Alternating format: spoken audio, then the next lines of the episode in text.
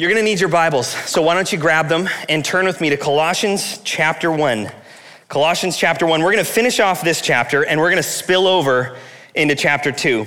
Uh, and as you're turning, I just want to start by asking you a question, okay? And I actually want you to respond by raising your hand. I know it's horribly uncomfortable. We're going to do it anyway. Um, here's my question, and I want all of our other campuses do this as uh, as you are together as well. How many of us in this room would say that the gospel has had a significant impact in our lives? Raise your hand if that's true of you. Okay, first of all, that's amazing. You can put your hands up. That's praise God for the work that he has done among us. That's awesome. If you're here and you don't know what I mean by the word gospel, what did he just say? Uh, can I just say, first of all, I'm glad you're here. You're more than welcome. Um, if you saw somebody next to you who raised their hand, you're already, you've already been so bold to show up to church. That's amazing. Um, can I encourage you after the service, ask somebody next to you, whether it was someone in front or next to you who raised their hand, ask that person, what, what is that gospel that you said that you believed and made such a difference in your life? Just, just take the opportunity. You're here. You might as well. Um, but let me ask you who raised your hands. Just another question. You don't have to answer this one out loud, just in your mind. What in particular has the gospel done in your life? What, what, if I can say it, what practical impact has the gospel had in your life?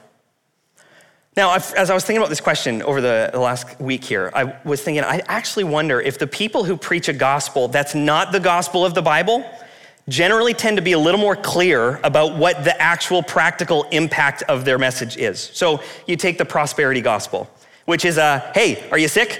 Hey, are you you poor? Come, follow Jesus. He'll give you money. He'll give you health. That sounds like a pretty good deal. I'll take it. What's the practical impact? Well, it's pretty obvious. You're going to get money and you're going to get health. That sounds great. Okay, but what about the actual gospel? For some reason, I think we, we tend to not be very clear about what the gospel, what difference the gospel makes in our lives. What, if I can put it this way, what the gospel brings with it into our lives. What difference does it make that the gospel has come to your life than if it had never done that? That question is the question that I want you and I to bring to the text we're going to read and to bring to the life and ministry of Paul, because Paul is now going to step back from his introduction. He's had this great praise of Jesus Christ, the sovereign ruler, sustainer of all things. He's now going to step back and just talk about his ministry for a moment. And what I want you and I to see is the gospel that he's been talking about up to this point, and the gospel he'll continue to talk about in the book of Colossians, has done some significant work in his life. It has brought some practical changes to his life and ministry. And what I think you'll see is that these practical changes actually come to your life too. Whether or not we've been able to articulate it well, these are actually things that the gospel brings with it to your life. Okay, so I got three things that we're gonna see from this text. I'll give them to you now so you know where we're going. First of all, the gospel brought to the life of Paul meaningful suffering. So we're gonna start on a high note, be great. Secondly, it brought a message with magnitude. And finally, it brought a means to maturity, okay? Meaningful suffering, a message with magnitude, and a means to maturity. So let's get started. The first one, Colossians chapter one, just verse twenty-four, meaningful suffering. What does he say? Now, I rejoice in my sufferings. Okay, first of all, um, every now and then we just kind of need to back up and realize just how wild some of the things that Paul says are. Um, Paul's in prison as he writes this letter. If I were in prison, the tone of my letter would be, hey, get me out of here. I don't like it. I rejoice in my sufferings. That's not something that I think we even want to be able to say, is it? I just want out of my sufferings. Why would I want to rejoice in my suffering? And that, that's the posture Paul's taking. He's in prison. He's dealt with so many things, shipwrecked, sick, imprisoned, and he's rejoicing. Why? Why would somebody rejoice in their sufferings? I rejoice in my sufferings for your sake. And in my flesh, I am filling up what is lacking in Christ's afflictions for the sake of his body, that is the church. Okay, now this is one of the most debated verses in the New Testament as to what Paul is exactly saying. But I actually think there's a way to understand this quite simply. And I'm not trying to be overly bold in saying that. Um, obviously, he's not saying, when he says that there's something lacking in Christ's afflictions, he can't be saying that on the cross, Jesus suffered a fair amount, but it wasn't quite enough. It wasn't, like we just sang here at Downs Road, all sufficient merit. It wasn't quite that much. Um, there's no, there's no way that's what Paul's meaning. First of all, he never uses this term, Christ's afflictions, to refer to the cross. He actually, just in the previous passage, talked about the blood of the cross. That's the kind of language Paul uses to talk about Jesus's redemptive, substitutionary death. So he can't be talking about that. But also, the whole point of the book of Colossians is that Jesus is the, self, the all-sufficient Savior. We don't need anything more than him. So we can't be meaning that Jesus didn't quite do enough, and Paul's saying, I'm just kind of, I'm just topping it up. We need a little more suffering. He can't be saying that. So what is he saying when he says that I am filling up in my flesh what's lacking in Christ's afflictions? I think the key is in this little phrase, for the sake of his body. Now that's an image that Paul has used already in this letter. Let's go back for a moment to verse eighteen. Paul is writing about Jesus. He, Jesus, is the head of the body, which is the church. He's the beginning, the firstborn from the dead, that in everything he might be preeminent. So there's that, there's that picture. So Paul is suffering for the sake of the body of Jesus, and Jesus is the head of the body. How does this make sense? Okay, well, here's what, here's what Paul is saying. Forgive my artwork. Um, there's your body, right? We can kind of catch what's going on here. Uh, this is Jesus. And this is you and me. So Paul is saying that when we put our faith in Jesus Christ, something so significant happens. We are so united to Jesus that we could be called his body, connected to the head. And what he means by that is that everything that happens to the head happens to the body. That when Jesus, the head, goes to the cross, what happens to the body? It goes to the cross. When that head dies on the cross, what happens to the body? The body dies. When that head was buried in a tomb, what happened to the body? It was buried in that tomb. When the head raised from the grave, what happened to the body? We came out of that grave too. That everything that happened to Jesus, who is our head, like a, you can't walk into a room with just your head and not your body and still be alive. That just doesn't work, right? Don't try it. He's the head and we're the body. Everything that happened to the head happens to the body. So here's what Paul is saying. If the head suffers, what happens to the body? It suffers. Okay, this might be a difficult image for you to try and understand. How, just how does this work? I'm not like physically attached to Jesus in some way. How do I become united to him in this way that he would be called the head and I'm called the body? Well, uh, let me give you an illustration that I think is particularly helpful. And you at Central, I'm sorry I've, I've used this before, but I think it's it's a, one of the best illustrations that I could give as to how we become united to Christ in this way. Uh, the great reformer, Martin Luther, you may have heard his name. Uh, when he had his great conversion, he started to look for language to try and figure out, how do I explain the gospel? How do I start to convey and communicate this to people? And so he decided to go to the book that you and I would all turn to, the Song of Solomon. Right, Song of Songs, uh, you know, my beloved, all that kind of great stuff. And the verse he picked out was in chapter one, where it says, my beloved is mine, and I am his. And he said, that's the gospel. Because the picture is this, that he goes on to describe, is of a great king who owns all things, who is the ruler of all things, and a prostitute who is weak and sinful. And the king comes to that prostitute and says, I will take you as my own. There's no other way that the prostitute could become the wife of that king. She couldn't clean herself up. She couldn't go to enough church services. There's nothing she could do except that the king would come to her and say, I take you as mine. And she, by faith, says, yes, please. And in their wedding ceremony, these are the vows that they begin to exchange. That she looks to him and says, all that I have, I share with you. And all that I am, I give to you. And he in return says, all that I am, I give to you, and all that I have, I share with you. And now they're united. So the, the woman has said, all of my shame and guilt and sin, I share with you. Everything that's mine. And he takes it and he deals with it.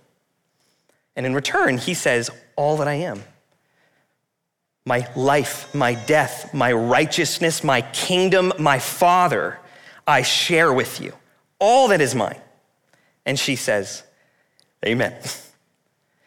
There's the gospel.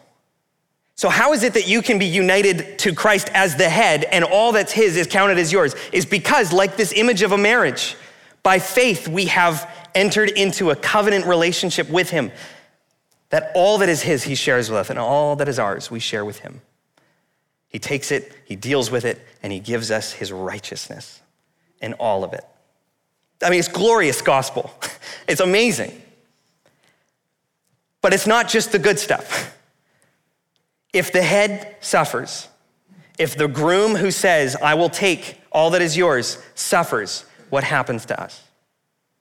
Should we not expect that we also would suffer?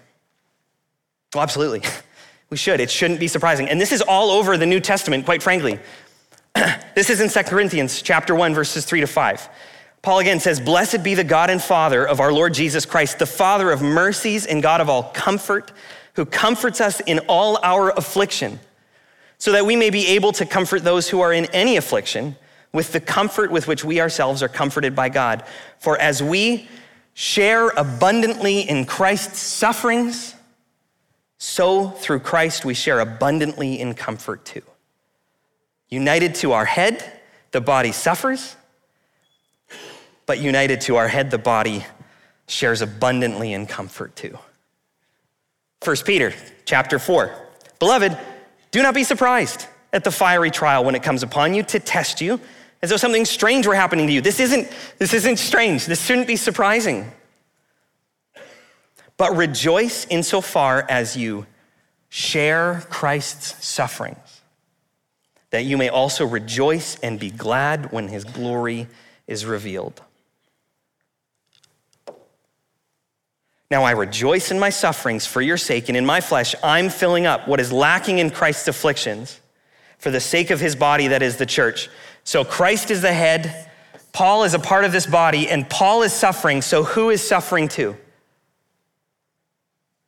Christ. When you and I suffer, Christ suffers with us because we are his body and he is our head. Will we ever be separated from our head? Listen, what great confidence, actually courage this should give us to know that that's the gospel. Because where is the head right now? Where is our head? Christ Jesus, seated at the right hand of our Father. So what does that mean about our future? Where are we going to be?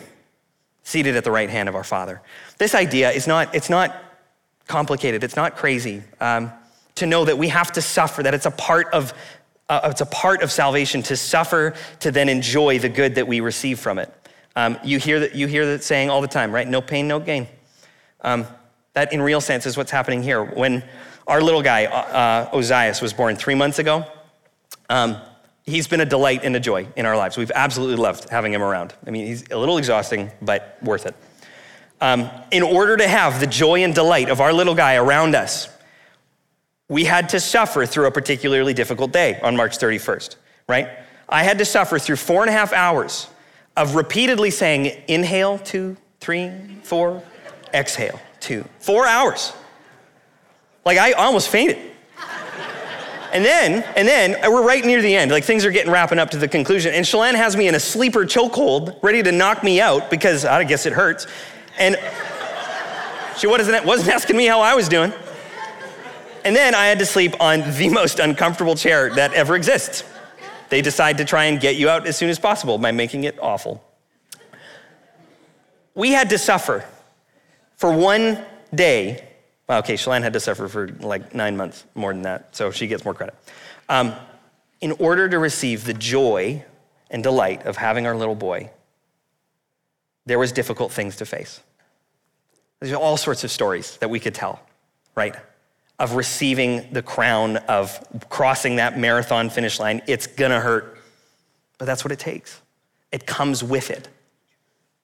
What comes with the joy of our salvation, the righteousness, the kingdom, the relationship with our Father, everything that Christ shares with us comes with his sufferings.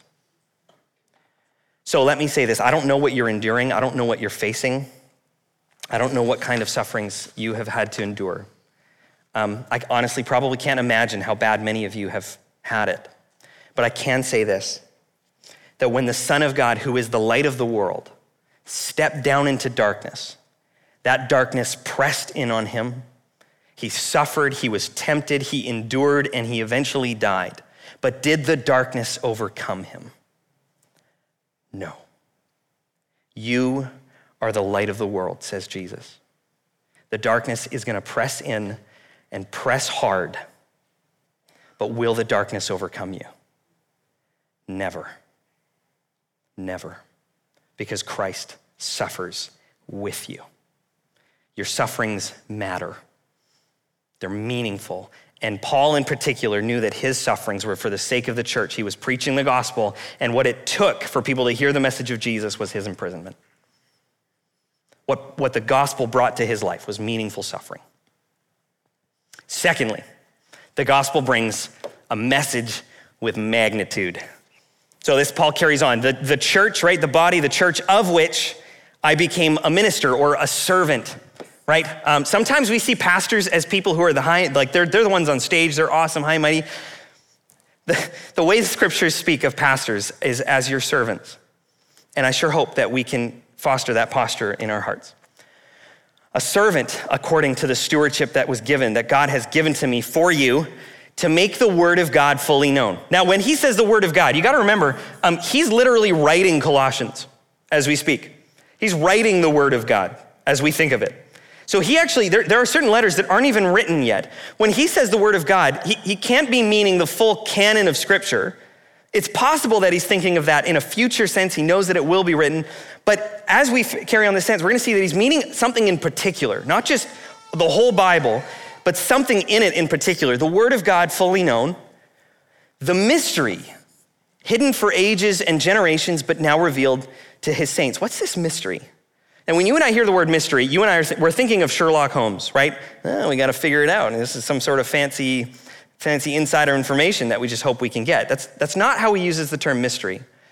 When the New Testament uses the word mystery, it's talking about something in God's purposes that would never have been known if God had not revealed it. Something of God's purpose that would never be known unless God himself revealed it. And what is this mystery? Well, he carries on. To them, who are the Gentiles, God chose to make known how great among the Gentiles are the riches of the glory of this mystery, which is Christ in you, the hope of glory. So what is this mystery? What's this message that he has now received in his life that he's now backing up to say, listen, this message is full of riches and glory. This isn't something that he says, you know, this is something I talk about every now and then, like my love for Manchester United. It's, it's you know, it's great. No, it's full of riches and glory. This is the best thing that Paul has. The mystery, which is Christ in you. But he says this really interesting statement as he's making this comment. To them, God chose to make known how great among the Gentiles. Why does he throw that in there? He didn't have to include the Gentiles, just how great among the world. But he throws in the word Gentiles. What is this? What does this have to do with what he's saying? Well, it's it's because for the entire course of history, since God began to interact with the people of Israel through Abraham, the Israelites thought that all of God's promises of salvation were for them and them alone. They were God's people. They were his special chosen people. They were the law keepers. They were the ones who had the law, and they said, let's do it. I mean, they didn't do a great job, but they tried. In Ephesians, which uh, most people think is being written pretty much at the exact same time as Colossians, Paul writes this. He says, therefore, remember that at one time you Gentiles in the flesh, called the uncircumcision by what is called the circumcision, which is made in the flesh by hands. Remember that you were at that time separated from Christ, alienated from the commonwealth of Israel, strangers to the covenants of promise, having no hope without God in the world. But now, in Christ Jesus, you who once were far off have been brought near by the blood of Christ. You who had no right in the eyes of the world to claim the promises of God have now been brought near.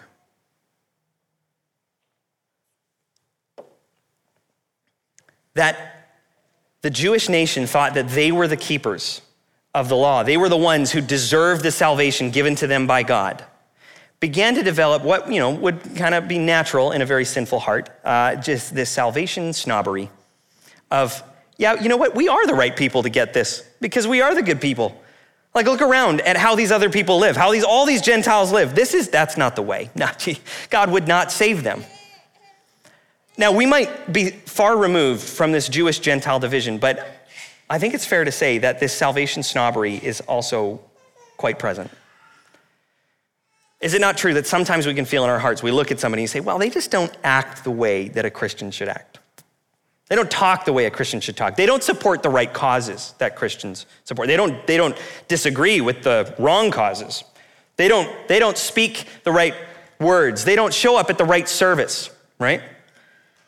They're not as good a Christian as I am. I mean, I've figured this out. God saved me. And what Paul is saying, listen, back up. Do you not realize the magnitude of this message is that it is not just for you who think you've cleaned yourself up, but for the Gentiles who were far from God, who had no right to claim any of it. They too have received Christ in them. That no matter what somebody looks like, speaks like, thinks like, no matter what you look like, speak like, think like, no matter the mistakes you've made, the regrets you carry, the struggles that you're currently facing, if you've trusted in Jesus Christ, then Christ is in you, the hope of glory. Where the head goes, so goes the body. He is your hope of glory. Don't look inside and say, huh, have I figured myself out? Am I living a good enough life that deserves to be saved? You're never gonna see it. That's not there. Look to Christ. He is the hope of glory. This is, a, this is not a puny gospel. And I think sometimes the way that we speak to people about this Jesus that we know, I think we speak of it, this message, like it's so small. It's just a part of our lives. It's, it's a bonus, really. Everything else hasn't really changed. But I trust Jesus and I believe in him for the forgiveness of my sins. The gospel Paul's talking about is no puny gospel. It's full of the riches and glory of God, that any who trust in Jesus Christ receive Christ in them, the hope of glory. Yeah. Um, that's a message of magnitude. And then finally, a means to maturity. So he carries on. Having this message and proclaiming it to people, what now does he endeavor to do? Well, we'll pick it up. Him, meaning Jesus, who is the riches of glory, right? Him we proclaim, warning everyone and teaching everyone with all wisdom that we may present everyone mature in Christ. Notice just for a moment, um, Paul's not, not uh, making any mistakes here. Listen, everyone, everyone. I want everyone to be mature in Christ. Sometimes I think that there's this sense in the church of there are the people who are who are the learners and growers. They're maturing, they go to the Bible studies, but I just gotta, I just show up to service. And that's, you know, I think that's all my Christian life is gonna be. Listen, the Bible knows nothing of somebody who puts their faith in Jesus, but who does not continue to grow to maturity. There's, there's, that's not, not even a part of the story. There's no description of someone who would trust Jesus and stay exactly as they are. His goal in his ministry is to present everyone mature in Christ, because that's the goal. For this, I toil, struggling with all his energy that he powerfully works within me. Now, as we go to the next slide, I want you to think, okay, so he wants everybody to be mature in Christ. Let's see what he means by that, because he's gonna apply it to a particular group. For I want you to know how great a struggle I have for you, and for those at Laodicea, this other city and another church, and for all who have not seen me face to face. I, I long for all of you that this would happen, that their hearts may be encouraged, being knit together in love. Remember, he just said, I want you to be mature. This, this must be a part of what that maturity is. Full of courage, unity in love, to reach all the riches of full assurance, of understanding, and the knowledge of God's mystery, which is Christ, in whom are hidden all the treasures of wisdom and knowledge. So, so at least maturity must, in some sense, look a little bit like that. Courage, assurance, knowledge of God's mystery. But here's the thing. Um, how do we get there? How do we come to maturity? Well, I had somebody, uh, a mentor of mine, sit me down at, I was twenty-one years old. He was a leadership coach and he became a, a real mentor to me, still is to this day. And he said to me, okay, Joshua, you're twenty-one. Where do you want to be when you're sixty? And I said, oh boy, uh, alive would be great. That's about all I can think of. And he said, well, you, you have to be able to answer that question or else you're going to end up who knows where. You, you, it, it might be great. The Lord is going to guide your story, but if you don't have a sense of where you're going, you're probably never going to get there. And so he sat me down and he gave me this real simple concept. You, you probably all know of a concept like this. A plus B equals C, right? C is where you want to go. This is my goal. And at, at sixty, this is who I want to be. A is where I am. And B is how I get there. Now we, we do this with all sorts of things, right? We do this with our finances. You sit down and you say, I want to save ten thousand dollars. I have zero dollars. So I have to save a lot of bottles. Right? I have to stop driving my fancy car, whatever it is. I would sell the car, whatever. You know, you got to get ten thousand dollars. We do this with our relationships. I want that girl to dig me. I'm a dweeb. What do I do? Right? Start untucking your shirt. I actually didn't untuck my shirt before Shalane and I got married, and then I started because I had to. We do this with all, all manner of things. But I don't know if I've met a Christian who I've sat down with and said, do you have a goal for your spiritual growth? Do you know where you're going? Do you know where you are? And do you know how to get there? We make all sorts of financial plans. We make all sorts of relational plans, all sorts of life plans. I don't know many Christians who make spiritual plans, plans to grow to maturity. So what do we have to do? Well, we have to know what this is. Where are we going? Or else we're never going to get there. So the great passage of what God is bringing us to, Romans eight twenty-nine, he says, for those whom he foreknew, he also predestined to be conformed to the image of his son. There it is.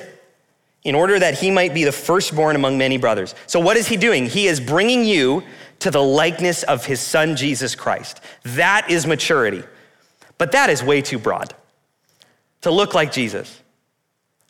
In what way? How? Are we talking about his prayer? Yes. Are we talking about the way that he treated people? Yes. Are we talking about the way that he received all things from the Lord, even his sufferings? Yes.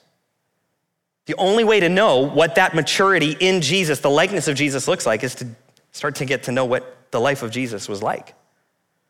That's what your maturity will be.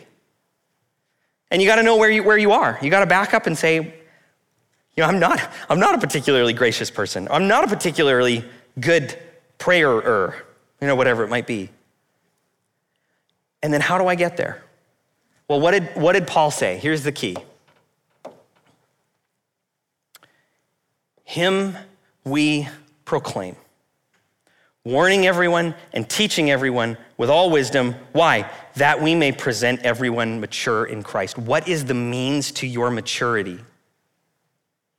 It's not pulling yourself up by your bootstraps, figuring it out.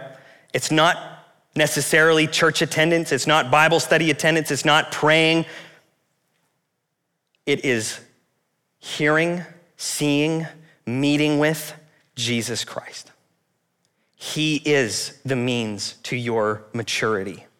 Go looking nowhere else. This is the point of the book of Colossians.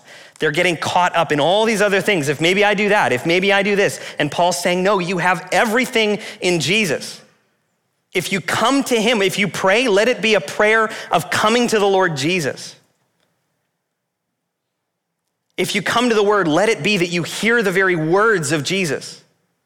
When you gather with the people of God, remember that you stand among the body of Jesus.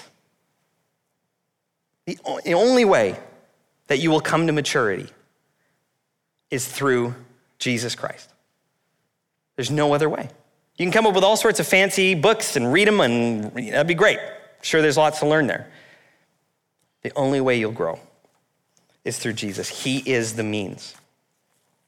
So listen, you can't, can't expect ever to get here, even no matter how much you want to get there. You might say, I love that. I'd love to be more like Jesus. I'd love to be mature in the faith. You will never get there if you don't begin to realize that there are some practical steps we need to take. There are things we need to do. Namely, we need to come to Jesus.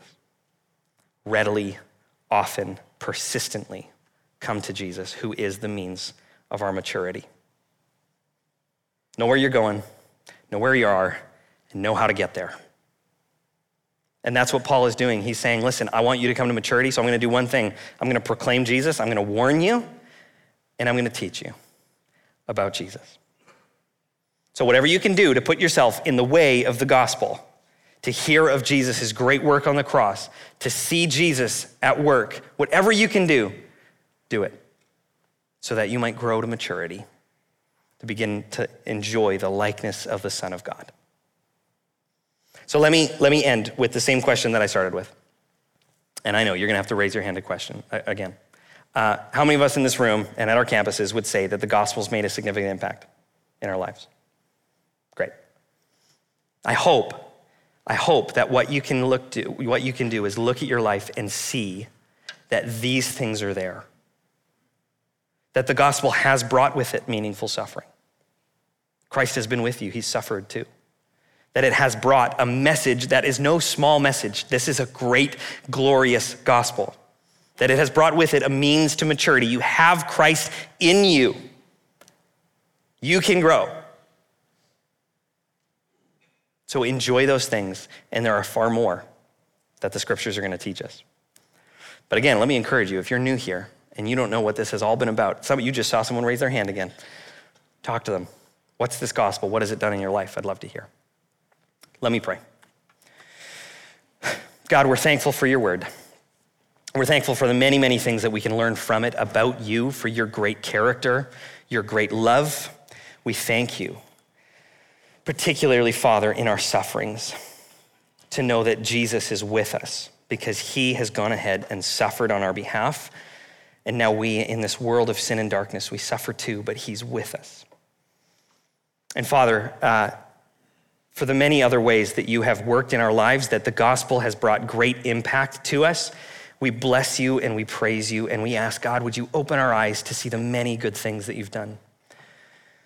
So uh, as we now continue to, to be together as the body of your Son, Jesus Christ, would we magnify you and worship you with full hearts? And we pray this in the name of Jesus, amen.